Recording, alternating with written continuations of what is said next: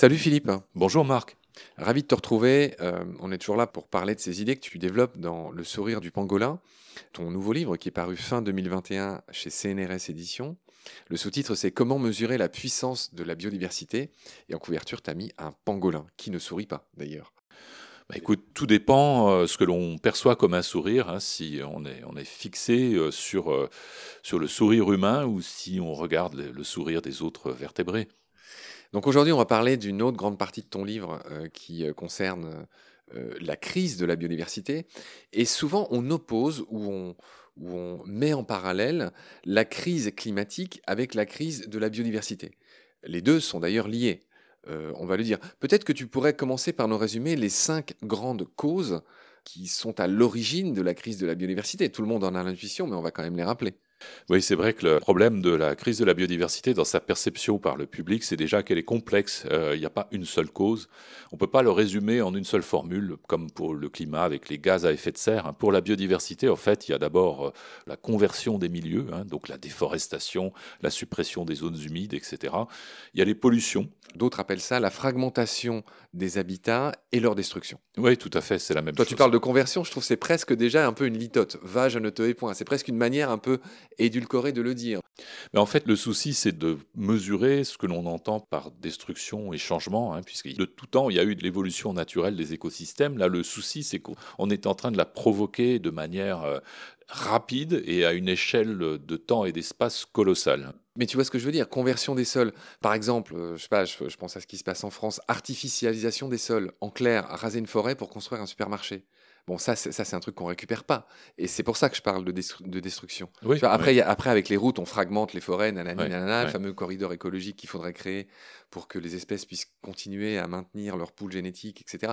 Enfin, tu vois, enfin, pardon, je t'embête un peu sur cette histoire de conversion qui me paraît une expression un peu faiblarde par rapport euh, à ce que c'est en réalité. Bah, tout dépend ce que l'on considère. Hein. Si on regarde une forêt, qu'on le transforme en milieu agricole, c'est une conversion. Ça reste un milieu euh, c'est un milieu appauvri, mais ça reste un milieu euh, vivant. Alors, euh, s'il est appauvri au point de ne plus l'être du tout, il devient plus vivant. C'est vrai que la bétonisation, c'est l'extrême, hein, puisque là, il n'y a plus rien de vivant du tout.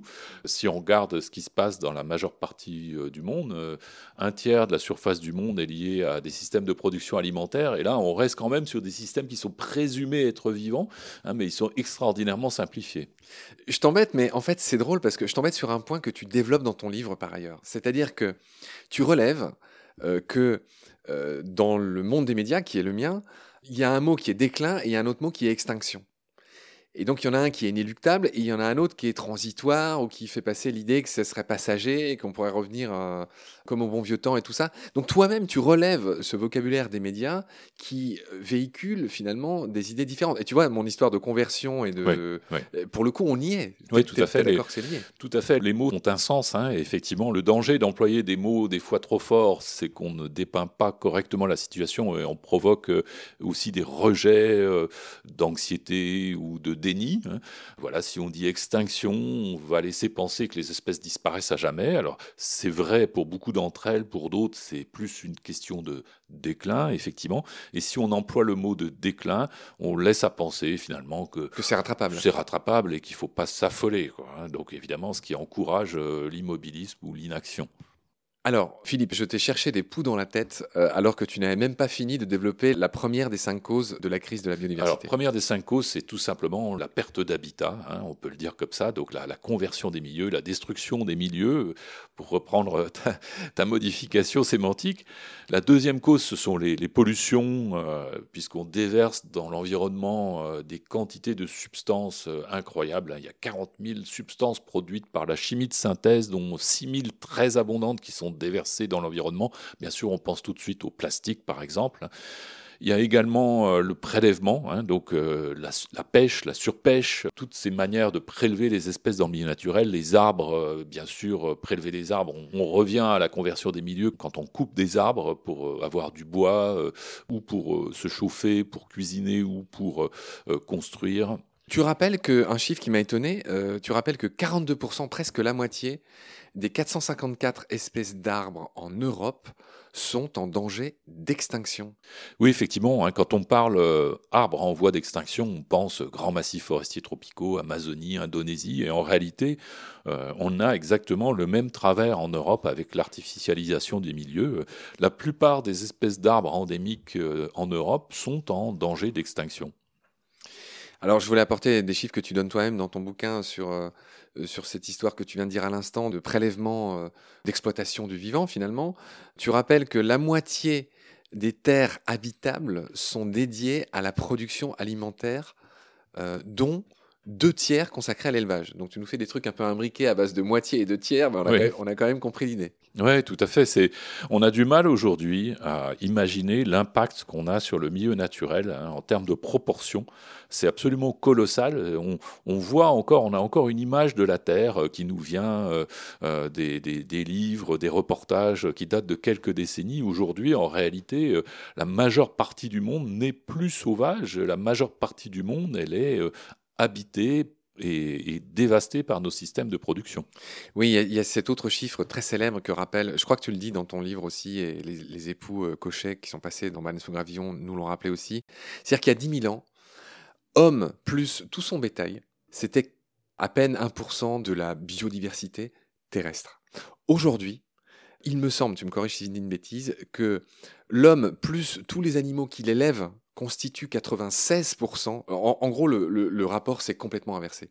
Et le sauvage aujourd'hui ne pèse que 4% de la biodiversité. Ces chiffres sont corrects Oui, tout à fait. Pour les grands vertébrés, c'est effectivement euh, les espèces domestiques, le, le bœuf, euh, le porc, euh, le cochon, etc., les, poulets constituent effectivement la grande majorité de la masse vivante, si on fait abstraction, bien évidemment, de la végétation, hein, qui est en, en, masse infiniment plus importante que les animaux.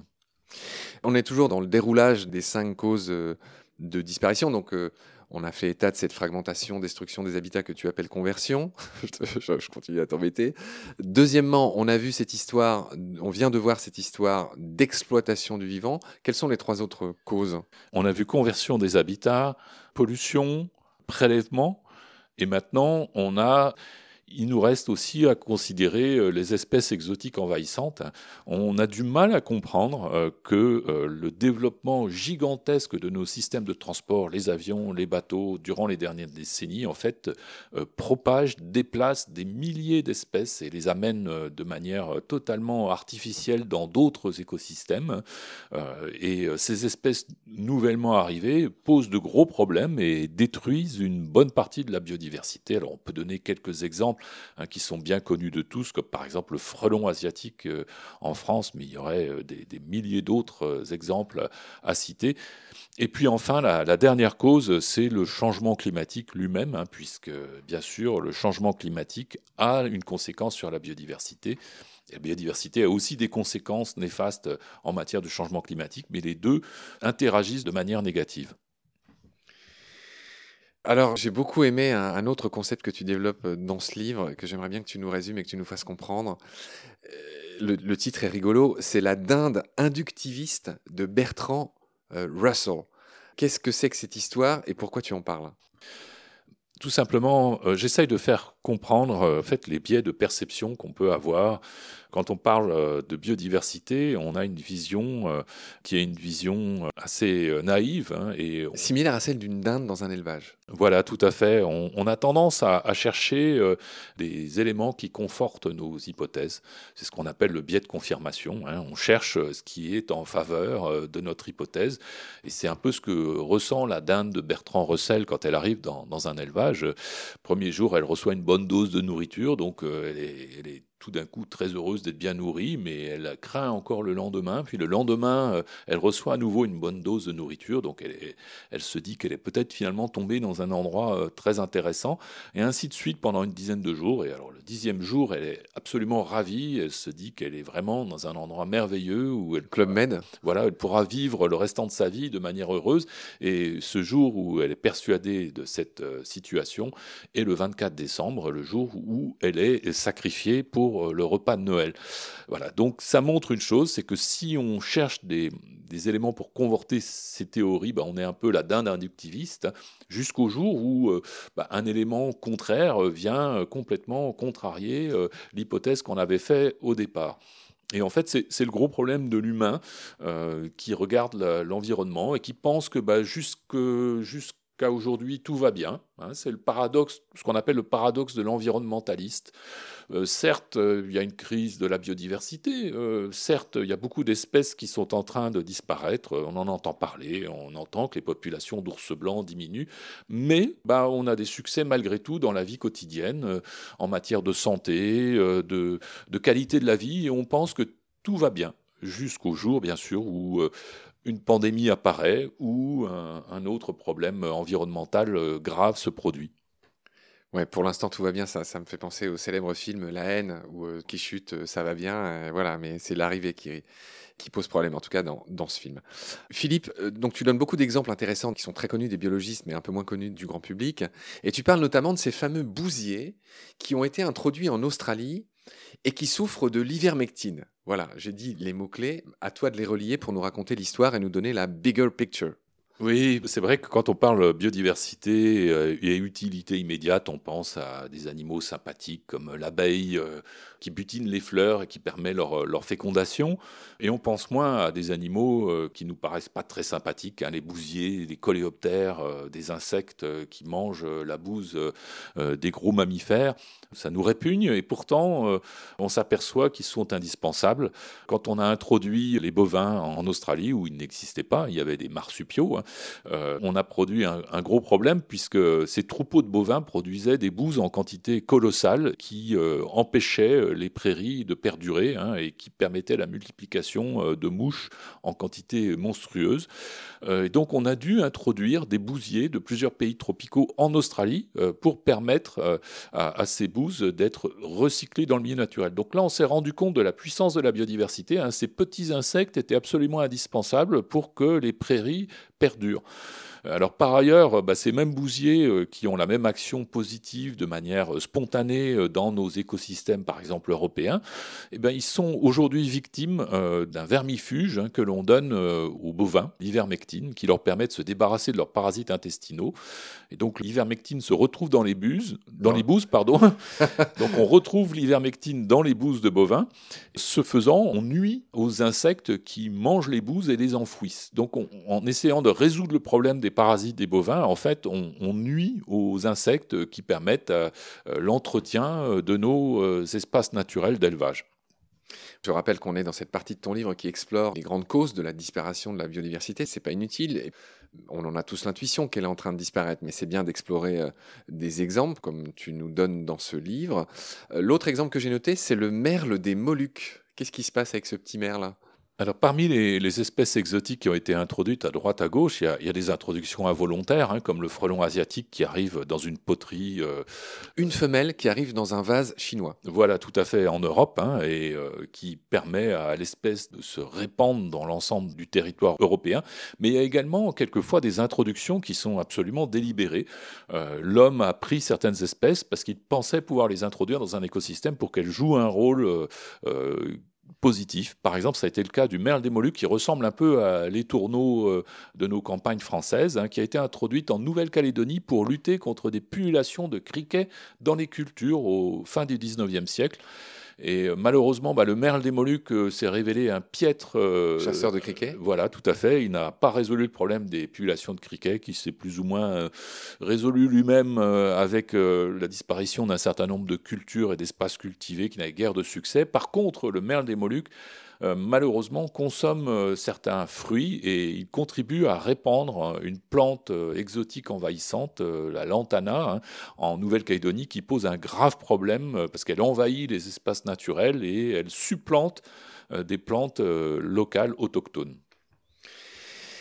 Et l'exemple qui couronne tout ça, dont auront sans doute entendu parler nos auditorices, c'est l'exemple du lapin qui a été introduit en Australie.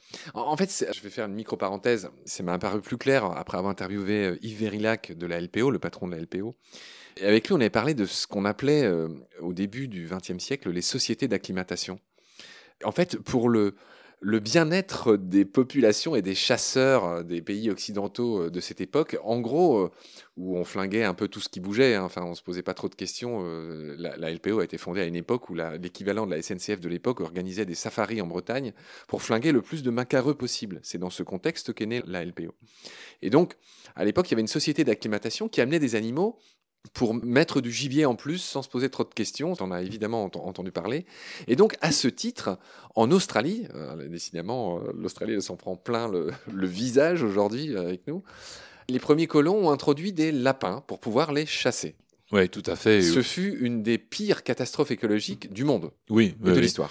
Oui, puisqu'on a introduit un organisme dans un environnement euh, qui était euh, particulièrement euh, prêt à l'accueillir. Et aujourd'hui, on se retrouve avec des milliards de lapins hein, dont, dont, on n'arrive pas à maîtriser les populations. C'est une histoire qui va de pair avec la colonisation de l'Australie. Hein, les, les, populations humaines qui ont collecté des lapins par centaines de milliers, par millions, par centaines de millions depuis des années années hein, sans en venir à bout, un point absolument vertigineux. Là où l'exemple devient frappant et encore plus intéressant et encore plus catastrophique, c'est que pensant remédier à la situation, les colons européens, les mêmes, enfin sans doute la génération d'après, a introduit des renards, pensant bien faire. Qu'est-ce qui s'est passé? Alors là, je n'en sais rien. Ben, les renards qui ont été introduits se sont retournés vers des proies beaucoup plus faciles que les lapins, les marsupiaux. Et donc c'est dans ce contexte, alors il y a eu les chats aussi, hein, il n'y a pas eu que les renards, mais enfin bref, tous ces autres prédateurs qui ont été introduits, ben, c'est un peu comme ton histoire de merle des Moluques, ils ont préféré, euh, en gros, ils ont préféré aller au plus simple, et le plus simple, ben, c'était toutes ces espèces un peu rares déjà, et déjà fortement touchées par, par les impacts euh, anthropiques. Et donc euh, voilà, donc le premier lame, le lapin, deuxième lame, pensons bien faire, le renard, voilà, c'est sans doute l'exemple plus catastrophique. Parce que tu parlais d'introduction délibérée. Oui, Et c'est cet exemple qui m'est venu. Une autre introduction délibérée, par exemple, c'est la coccinelle asiatique, hein, qui a été introduite en Europe euh, pour lutter contre des pucerons, en espérant qu'elle aide les coccinelles locales euh, à, aider à faire le job. À faire le job. Et en réalité, euh, la coccinelle asiatique, elle supplante un certain nombre d'espèces locales. Donc, c'est une introduction pourtant beaucoup plus proche de nous dans le temps, hein, qui date de, quelques années seulement et qui, a été faite avec euh, beaucoup trop peu de précautions. Philippe, en préparant l'émission, tu m'as évoqué une conversation que tu as eue avec une autre collègue euh, biologiste euh, qui concernait ce que l'Union européenne appelle, ou les entreprises en général, les externalités négatives des perturbateurs endocriniens et le coût pharaonique que ça a dans le budget de l'Europe. Oui, en fait, euh, parmi les pollutions, euh, il y a les pollutions qui nous parlent beaucoup, euh, comme par exemple le plastique. Hein. Alors on pense tout de suite au plastique relâché dans le milieu naturel sous forme de, particules matérielles, mais, ces molécules diverses et variées, il y en a en fait de, très grand nombre. Il y en a 40 000 molécules de synthèse produites par l'homme relâchées dans la nature, dont 6 000 qui sont extrêmement abondantes. Et parmi ces 6 000 extrêmement abondantes, notamment les plastiques, il y en a beaucoup qui ont des perturbations, qui apportent des perturbations sur nos systèmes hormonaux, sur nos systèmes euh, qu'on appelle endocriniens. Euh, donc, d'où le nom de perturbateurs endocriniens pour ces substances. Bisphénol et compagnie. Par exemple, voilà. Et ces substances, en fait, euh, la communauté européenne s'en est souciée à un moment donné. Et puis, il y a des lobbies qui ont reproché qu'on s'en soucie parce que ça provoquerait des problèmes économiques si on limitait leur usage. Voilà. Et donc, j'ai des collègues endocrinologues qui ont été outrés par cette activité de lobbying et qui ont mesuré euh, en fait les effets négatifs en termes économiques de ces perturbateurs endocriniens qui correspondent à peu près à 1% du PIB de la communauté européenne. Donc c'est quelque chose d'absolument faramineux. 160 hein. milliards d'euros, dis-tu dans ton livre, 1,23% du budget de l'UE sont les externalités négatives, c'est-à-dire en gros le coût, pour faire simple, de ces, de ces seuls perturbateurs endocriniens. Voilà, tout à fait, les problèmes euh, de santé causés par les perturbateurs endocriniens, les problèmes d'éducation, hein, puisque les perturbateurs endocriniens modifient aussi euh, la croissance et l'activité cognitive des enfants, etc. Donc on est vraiment devant euh, un, effet discret, caché au grand public des pollutions qui est absolument colossal. Oui, ça me fait penser à l'équipe Animal, le, nouveau doc de Cyril Dion que j'ai interviewé, où Vipoulane et Nelly, qui a rédigé euh, le livre animal qui complète le film.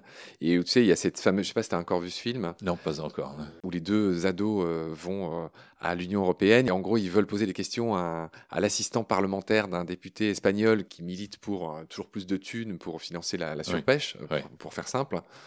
Et ce gars les fuit, il fuit les deux ados.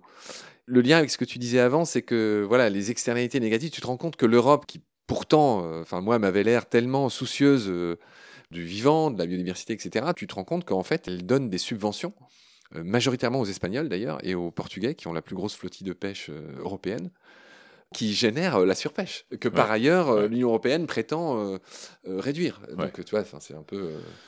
Ah, c'est la difficulté d'être cohérent euh, dans une politique environnementale. Hein. On a une interaction avec le vivant euh, qui est tellement complexe euh, et on a une, durant ces dernières décennies une croissance de nos activités qui est tellement importante qu'il est bien difficile d'arriver à avoir un comportement correct vis-à-vis de l'environnement pour les années à venir. Sur ce non-sourire du Philippe Brancola et, ce sourire de Pangolin s'achève ce troisième épisode. Cher Philippe, je te retrouve euh, très vite pour finir euh, cette série consacrée à ton livre. Prends soin de toi, salut. Au revoir.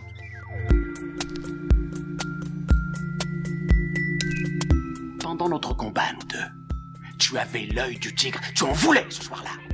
Il faut que tu retrouves ça maintenant. Et la seule façon, c'est de recommencer au commencement. Tu vois ce que je veux dire?